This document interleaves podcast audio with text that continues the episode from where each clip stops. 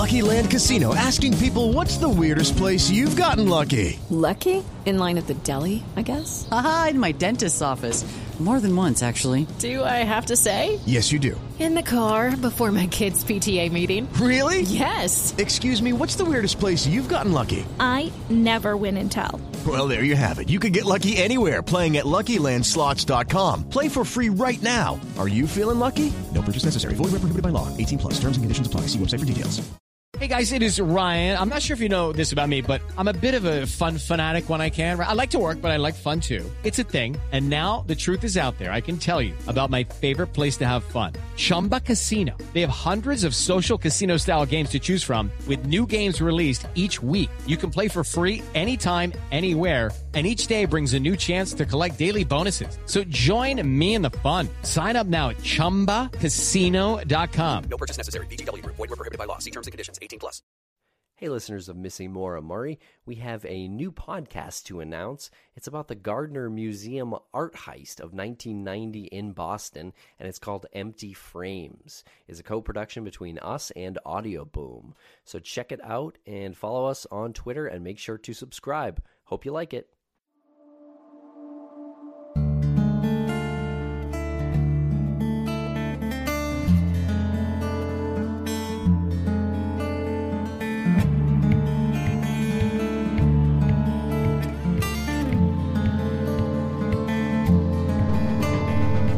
On March 18, 1990, the most audacious art heist of all time took place at the Isabella Stewart Gardner Museum in Boston. Two men dressed as police officers were admitted into the building by security, claiming to be responding to a disturbance call.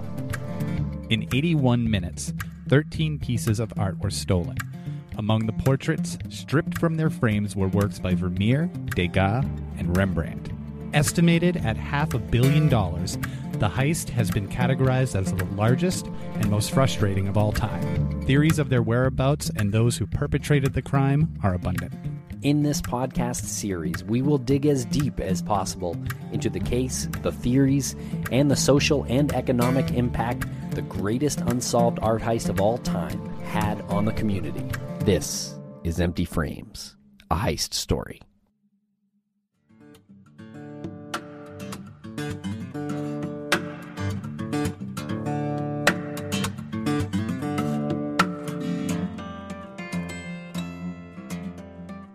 Okay, welcome here, Lance, our first episode of Empty Frames. For this episode, we are going to go through a little bit of the timeline of this incredible theft, and I don't say incredible trying to be complimentary. Well, we say that because when you do a search on most expensive art heists, the Isabella Stewart Gardner heist is typically number one. And right at the top here, I just want to mention that if you have any information about the stolen artworks or the investigation, please contact Anthony Amore, Director of Security for the Gardner Museum, at theft@gardnermuseum.org. Now, we were contacted by our mysterious Mr. K, and through his resources, we are able to dive into this incredibly complex and elaborate case, and we will soon introduce everyone to Mr. K, the man who approached us with the request to cover the heist. Before that, I want to say that one of the first things which stood out to me was how amateur the crime itself appeared to be, with the haphazard way in which the art was cut from the frames, the way the more valuable pieces were overlooked, and, almost 3 decades later, not a single one of the 13 has been found. So are we dealing with professionals trying to make it look amateur? You're not being arrested. This is a robbery. Don't give us any problems, and you won't get hurt, was said to the guards by one of the robbers. Of course, they were dressed in police uniforms. Both of the robbers dressed in police uniforms. The thieves handcuffed the guards, then wrapped duct tape around their hands, feet, and heads, leaving nose holes for breathing. They were then led to the museum's basement, where one guard was secured to a lead pipe under a maintenance sink, and the other was secured to a pipe under what appears to be an electrical panel next to the boiler room. And they stayed there until police arrived hours later at around 8:15 that morning. The next day, on the 19th of March, the Boston Globe reports the value to be at about $200 million, which we know has gone up substantially since then. The theories... we can categorize them into, some people think that all of the pieces of artwork exist. Some people think that they've been sold. Some people don't believe that the artwork could have survived and it's been destroyed somehow. Yeah, I mean, they're out there not in the frames that are on the wall in the Gardner Museum. So they're not where they live. They're not home. And home is the Venetian-style palace located in the Fens neighborhood of Boston. This is where Isabella Stewart Gardner chose to publicly display her personal collection, and the empty frames are still on the wall, and it is because of her will that stipulated no paintings are to be moved from where she left them. You can still see those empty frames, once containing the stolen paintings, hanging there today. According to witnesses, some young adults were leaving a neighborhood St. Patrick's Day party. They noticed a hatchback vehicle parked on the road, and two men dressed in police uniforms were inside it. So, like you were saying, Lance, there's contradictions all over the place. First, you see these guys dressed as police officers robbing this place. So you'd say, oh, well, that's somewhat professional. They got these police uniforms. That's extremely illegal if you're not a policeman to have those uniforms. To impersonate a police officer. Exactly. So then you say, well, this is planned. Right. But then, well, why the hell are they driving a hatchback, a Dodge Daytona hatchback? Why wouldn't they have rented a van or driven a pickup truck or borrowed a friend's SUV? Instead, they're driving a hatchback. They couldn't even fit the paintings in the car if they weren't cut out of the frames. Right. This wasn't a getaway vehicle that was designed to carry a massive amount of stuff. Everything pre and during the theft itself suggests of amateurism. But everything after, the fact that no one said anything and no one's been caught. I mean, people have said plenty, but no one's been caught based on the words of some individuals and suspects. And it's been 27 years, and the mystery hasn't been solved, and the pieces of artwork have not been recovered. So someone did something right. And it's become a legend in the area as well.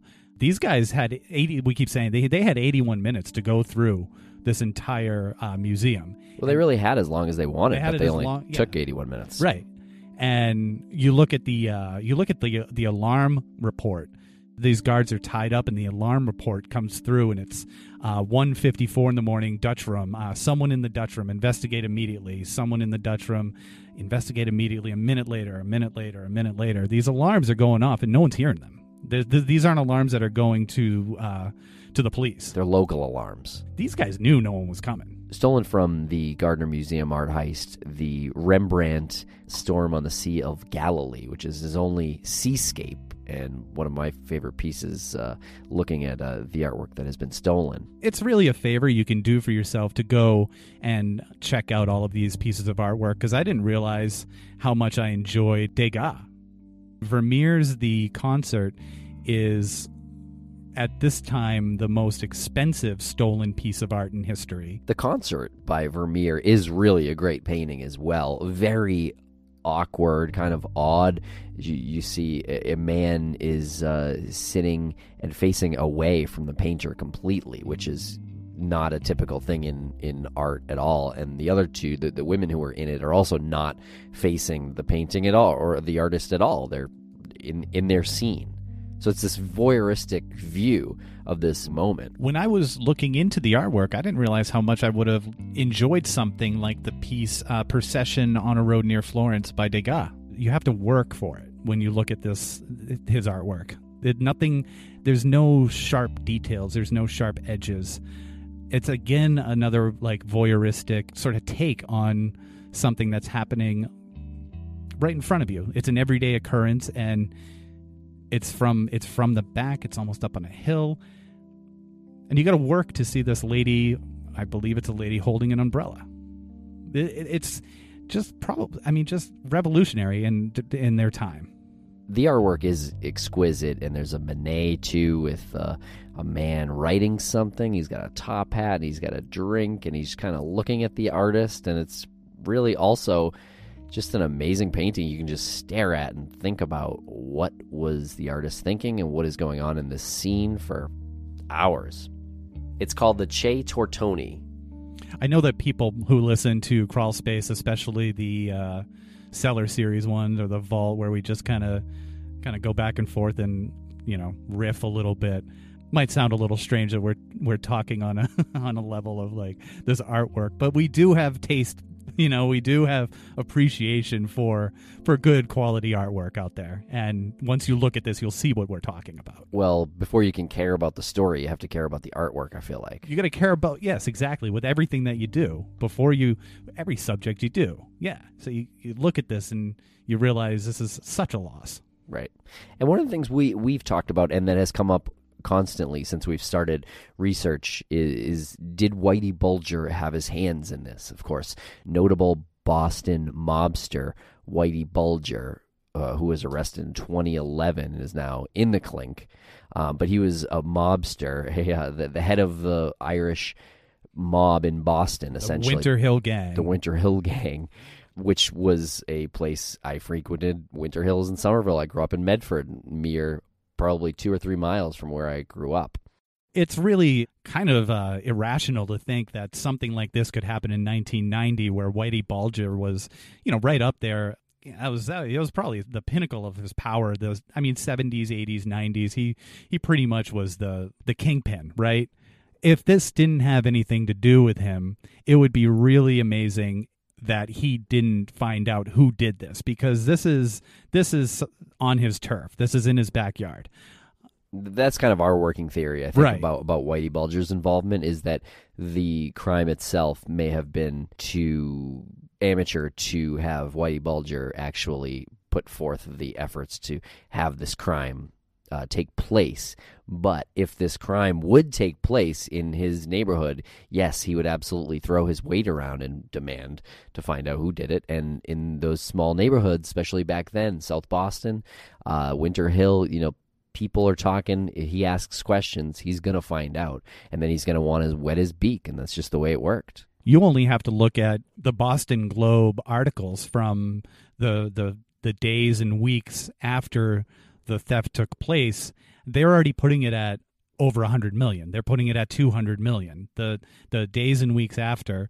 So if Whitey had nothing to do with it, he's not going to look at that number and say, I'm fine not having a piece of that. I'm fine with these guys taking my job. Essentially, that's the way he would look at it. If there's going to be a heist in Boston that's going to be over $100 million right off the bat before any proper assessment was done, it's probably going to have some sort of Whitey Bulger attachment to it. If it doesn't, it will shortly thereafter.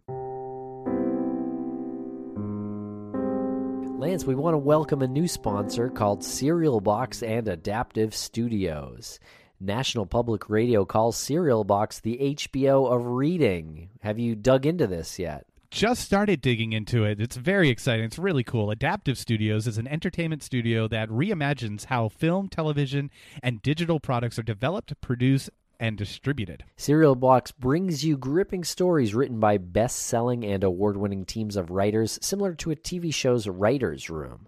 There's new episodes released every week. You can read or listen to all serials at no extra cost, which is really cool. Let's say I leave work and I'm listening to it, and then I want to, at night I want to read it, so I just make a seamless transition between where I left off. And it's just with one click you can make that change. Exactly. With the Serial Box app, it allows you to switch seamlessly. And Tim, have you heard of False Idols? You were telling me about it. Yeah, the new serial from Serial Box. In it, we're talking about an FBI linguist, Layla El Deeb, deep undercover, posing as a heiress in the Middle East, and she must infiltrate the highest echelons of society in order to trace priceless relics from their millionaire owners back to illegal digs and the terrorist groups profiting from their sale. Now, you might be curious how they get this FBI insight. The story advisor for this series was Robert Whitman, the man credited with inventing the FBI's art crime unit. That sounds like it's right up our alley. I think we're going to be needing to place a call into Mr. Robert Whitman. Now, False Idols will also be released as a print book in early April. Pre-orders available now wherever books are sold. Empty Frames listeners can get the series now with a 20% discount on the first season of False Idols today. Head to serialbox.com/emptyframes. That's serialbox.com/emptyframes, or go to the redeem page and use code FRAMES18. serialbox.com/emptyframes.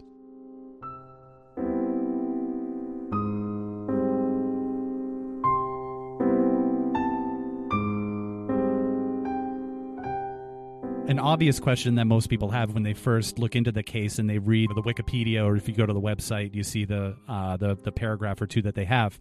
We have two security guards. One of them, Richard Abbott, was the one who stands out the most. He had long curly hair. He was in a band. This was his night job. He would work there at night. He'd probably catch some sleep during the day. He would gig out with his band. He was tied up. He was duct taped. He was duct tape all around his head.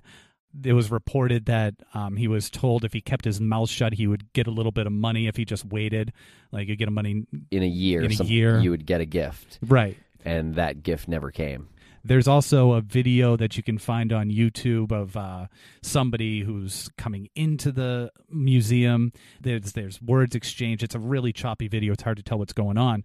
But that has led to the question that people have, like, this could have been an inside job. But that was the night before the actual robbery. Yes, there was a video from the night before of, and it's speculated that this is somebody sort of doing a dry run of pulling up, approaching, maybe talking to one of the security guards about, this is how it's going to go down tomorrow night. That's a little too speculative, if you ask me. There are cameras there. This person, if he was the thief or a master planner of this, I can't imagine they would have had that conversation right there. I understand the need to do a dry run, but there's cameras, unless they planned on getting rid of the security tape. Exactly. But also not that odd for Abbott to have guests into the museum. He had before. Abbott actually brought some friends in for a New Year's Eve party as well.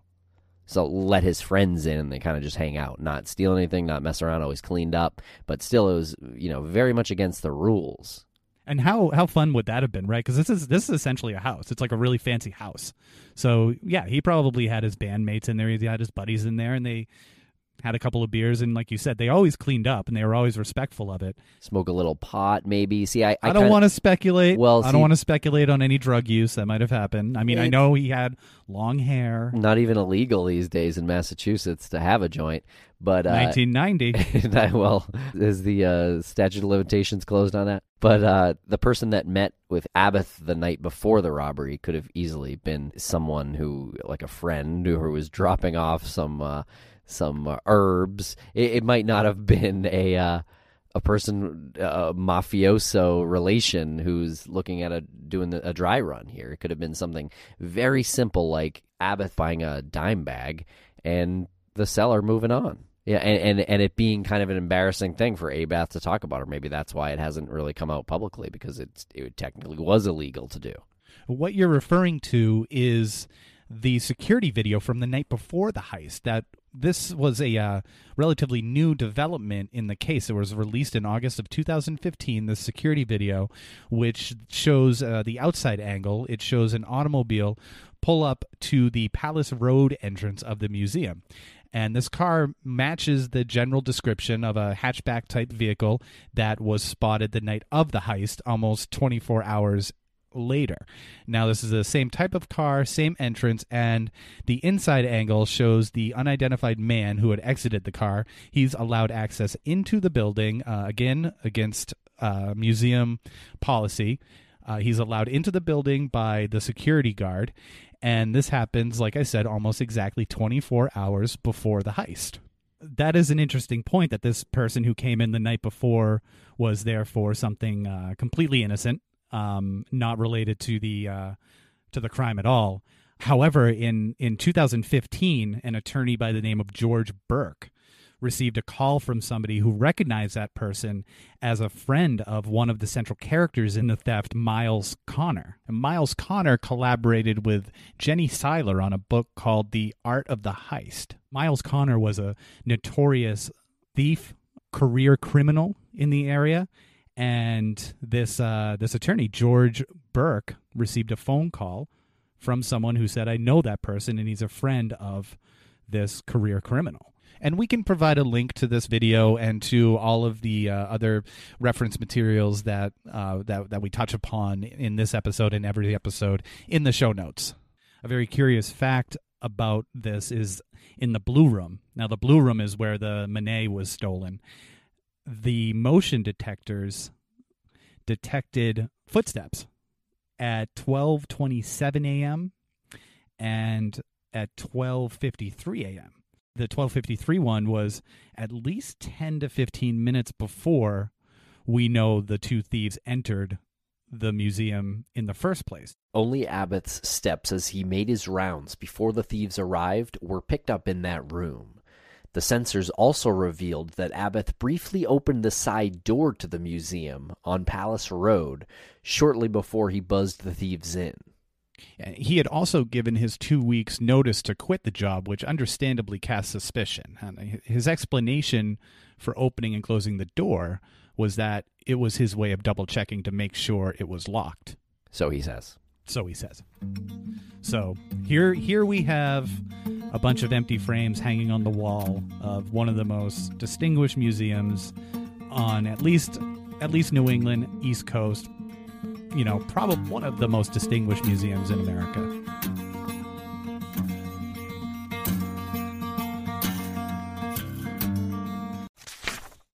At Grand Canyon University, we believe in equal opportunity, and the American dream starts with purpose. Whether your pursuit involves a bachelor's, master's, or doctoral degree, GCU's learning environments are designed for supportive networking and collaboration. With over 330 academic programs, GCU provides a path to help you fulfill your dreams. The pursuit to serve others is yours. Find your purpose at GCU. Private, Christian, affordable. Visit gcu.edu. Tim, you know that there are so many meal delivery services, right? So many. Well, recently, we've been trying out HelloFresh, and one thing that really stood out to me was how organized the box was when you receive it. You have 3 meals in the box, and each one comes in its own prepackaged little bag. And they even gave us an apron as I'm assuming, a complimentary gift for our first order. Yeah, it's been great, Lance. It offers a wide variety of chef-curated recipes that change every week. And you get 3 plans to choose from: classic, veggie, and family. All the ingredients come in pre-measured, handy-labeled meal kits, so you know which ingredients go with which recipe. No more time-consuming meal planning or grocery shopping. You don't even have to bother with that anymore. HelloFresh is here for you. And each week, there's a 20-minute meal on the classic menu for when you really don't have more time than that. And you can feel confident when cooking HelloFresh with simple recipes outlined on pictured step-by-step instruction cards.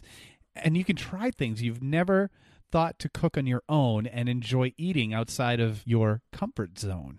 Premium selection for a dinner time upgrade: lobster ravioli and shrimp with tomatoes and tarragon cream sauce. Or you could stick with the classic variety of meat, fish, and seasoned produce. So for $30 off your first week of HelloFresh, visit HelloFresh.com and enter promo code FRAMES30. $30 off? Again, that's promo code FRAMES30 when you visit HelloFresh.com.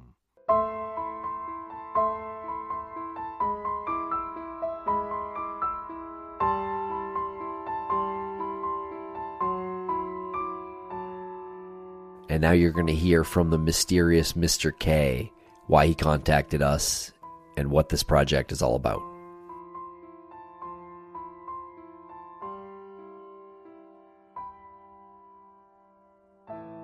Mr. K, why did you contact us? I listen to podcasts fairly infrequently, but this past summer I was introduced to the Maura Murray podcast. I believe that was July, and it was something that I liked, I think, for the longer format discussion and analysis. I thought your handling of the events was great in that you were, very insightful, willing to look at all angles of this and not really pushing an individual narrative. So I thought it was unique for that, and that this type of somewhat exhaustive analysis could be good for the Gardner Project, which is something that I was interested in. So around September, I contacted you. I thought if there was something that you were doing next, that this would be a great idea for you both. Well, I do remember the email that we received from you, and not to be intentionally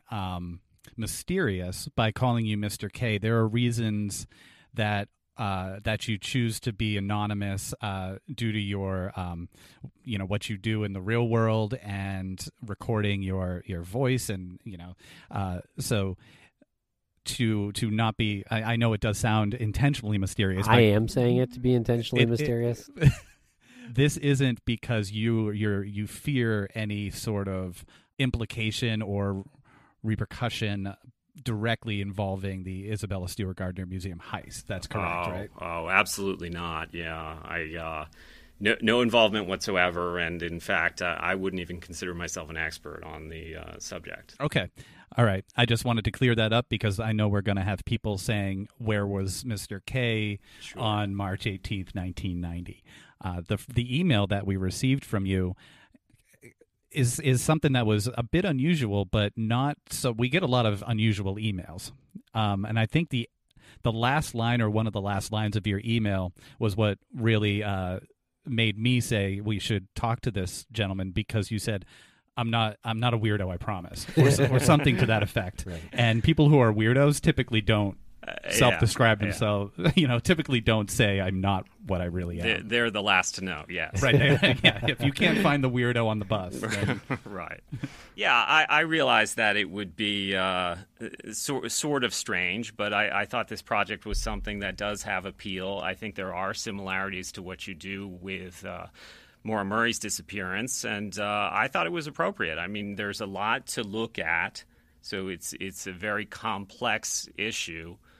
I think there are enormous cultural repercussions from this, and you both struck me as people who were, I guess I would say, civic-minded in that you were handling a very difficult situation with Maura Murray's disappearance with a great deal of respect for all the parties involved, and I thought that that was what this needed. The situation with the Gardner theft, it's remarkable to me on so many levels, but one bizarre point is that this has been researched so well by so many people. So if we look at the principles involved in this, just so much has been done, and I think this is something where you two could get involved and really supplement that in a meaningful way, but it wouldn't be something where you would be starting from scratch. So I think essential to this is what you tend to do, which is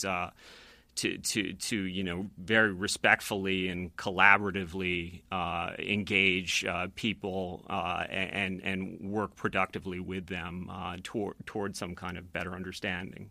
When you look at the value, the estimated value of these 13 pieces of artwork, it ranges up to $500 million. And there's a reward currently that runs out that the museum has put up of $10 million. And if you take aside the emotions when you're working on a missing person case and put that in and put the cultural implications and the monetary value in place of that, that is just as much stress. The name Whitey Bulger strikes fear into the hearts of all Bostonians. And we know he's in jail. But the reach is vast.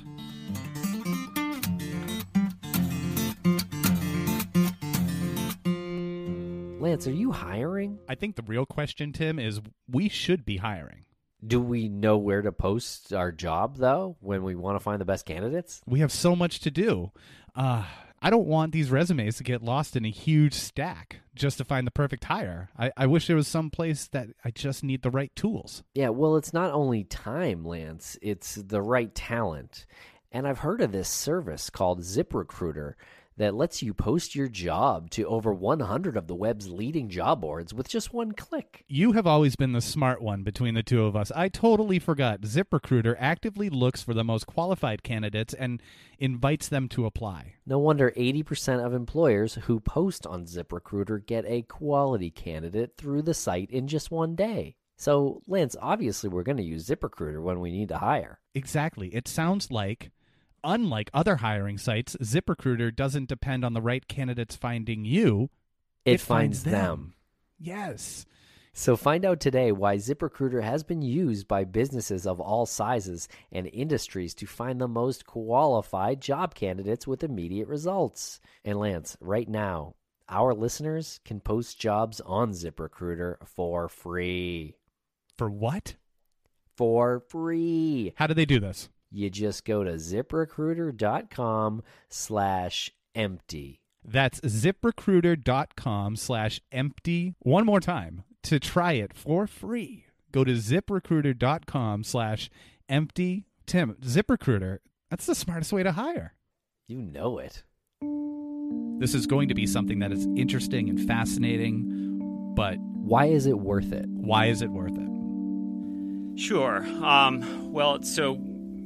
I guess to start at the beginning. So this is the largest property theft in history, and as we've been discussing, it's obviously culturally important. So among the 13 works that were taken were a Vermeer and Rembrandt's only seascape. So right there you have a good portion of that value, whether you say it's $500 million or more, is associated with those two pieces alone. And then why this? So I think this, like many things from 1990, is really fading from public awareness. And that when I think of, kind of where we should be in terms of collective public awareness, I think, it's not optimal to have that state occur, just given, if we step back and look at what the Gardner Museum is. So this is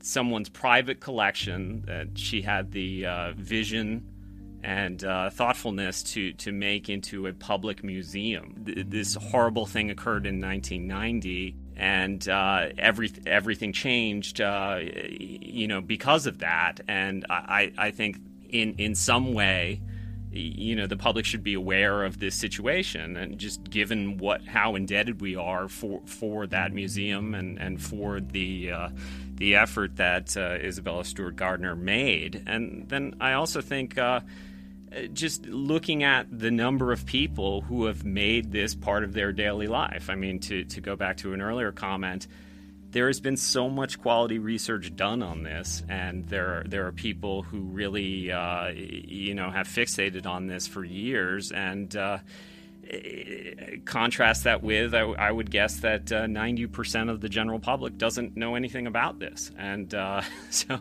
I think that imbalance should be should be remedied a bit. And I know plenty of smart, responsible people who have no idea this happened. And I guess the last point I would make, just about why is it important?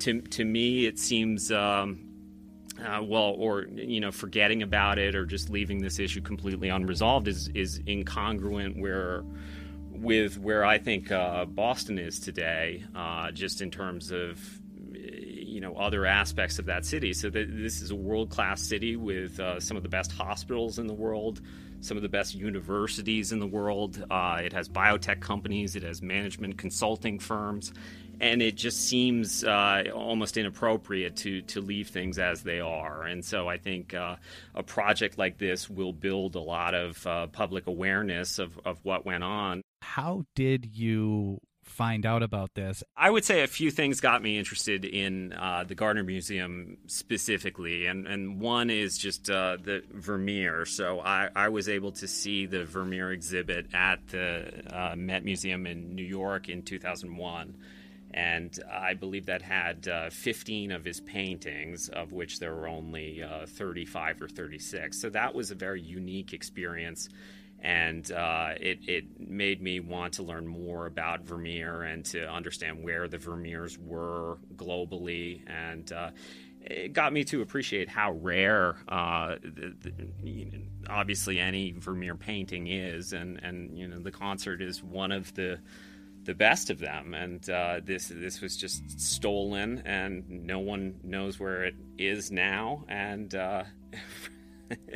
it's intriguing to consider that. So that stuck with me. The next thing, I think, was in 2005, 2006, there was a documentary by Rebecca Dreyfuss called Stolen, and I actually saw it in the theater just by chance, and it's an interesting story. So it looks at the events that happened and some of the central figures at the time who were involved in the attempted recovery, and it was something that intrigued me, and I, you know, certainly there's a lot of kind of sensational details about that stick with you. I mean, this, one of the things that is remarkable about this situation is that the crime itself and the aftermath is so much like fiction that I think when we're talking about do people remember this, I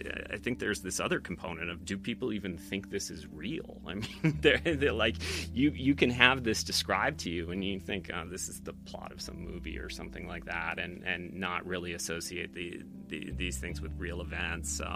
It all started with a bit of divine intervention. Right. Yeah, that's true.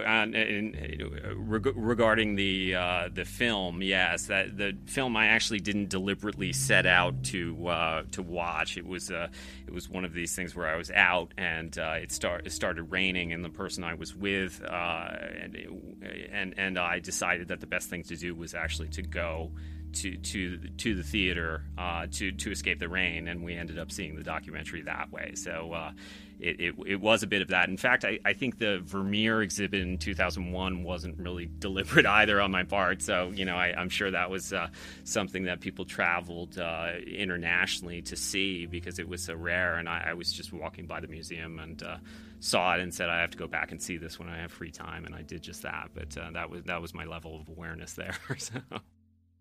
Why wouldn't the museum take down the empty frames? That is the term of her will, that nothing be changed about the collection. So these paintings have been stolen, and just the frames remain. Okay, Lance, so that wraps up episode 1 of Empty Frames. We have got a lot coming at you for the rest of this season. Now, we are introducing this case to a new audience, many people who don't know about it or have only heard about it on a superficial level. With every case Tim and I research, we approach it understanding we are a vehicle for information and knowing it'll develop before us. And we are essentially going along wherever the road takes us, and we're all in on the ride together. So we need your help. Join us for the rest of the season. Listen to this show. The better the efforts by this community, the better chances we have to get the paintings back. Episode 1 of Empty Frames was brought to you by our wonderful sponsors, Serial Box, HelloFresh, and ZipRecruiter. Thank you for listening to Empty Frames, a co-production of Crawlspace Media and Audio Boom. Original music by Jared Jensen and Kevin MacLeod. Please learn more by going to emptyframespodcast.com and crawlspacepodcast.com. Thank you very much for listening. Follow Empty Frames on Twitter at empty_frames. We're also on Facebook and Instagram as Empty Frames Podcast. In 2 weeks, we are back with another episode. We talked to best-selling author of the book called The Gardner Heist. His name is Ulrich Boser, and here's a quick clip from episode 2. Here's what we can say, I think, with a high degree of confidence. Someone on the inside helped the thieves. I feel like the evidence is very clear for that, and we can walk down what it is. But from the fact that the thieves stayed in the museum for so long, that they robbed a very specific corner of the museum, taking a security tape from the security officer's room, and the fact that generally these museum robberies have some type of inside angle. And when you look at the evidence, you know, that implicates him, I mean, it is more circumstantial. Some of it is just that he's a kooky character, and kooky characters don't necessarily produce thefts. They just might be a little kooky.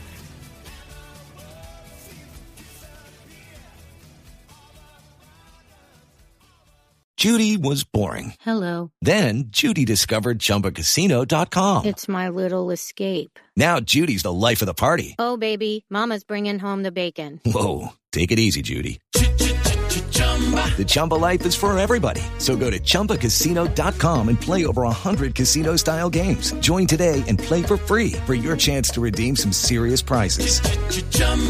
Chumbacasino.com. No purchase necessary. Void where prohibited by law. 18 plus terms and conditions apply. See website for details. Our kids have said to us since we moved to Minnesota, we are far more active than we've ever been anywhere else we've ever lived. Moving to Minnesota opened up a lot of doors for us. Just this overall sense of community, of values that, Minnesotans have. It's a real accepting, loving community, especially with two young kids. See what makes Minnesota the Star of the North. New residents share why they love calling it home at exploreminnesota.com/live. Our kids have said to us since we moved to Minnesota, we are far more active than we've ever been anywhere else we've ever lived. Moving to Minnesota opened up a lot of doors for us. Just this overall sense of community, of values that, Minnesotans have. It's a real accepting, loving community, especially with two young kids. See what makes Minnesota the Star of the North. New residents share why they love calling it home at exploreminnesota.com/live.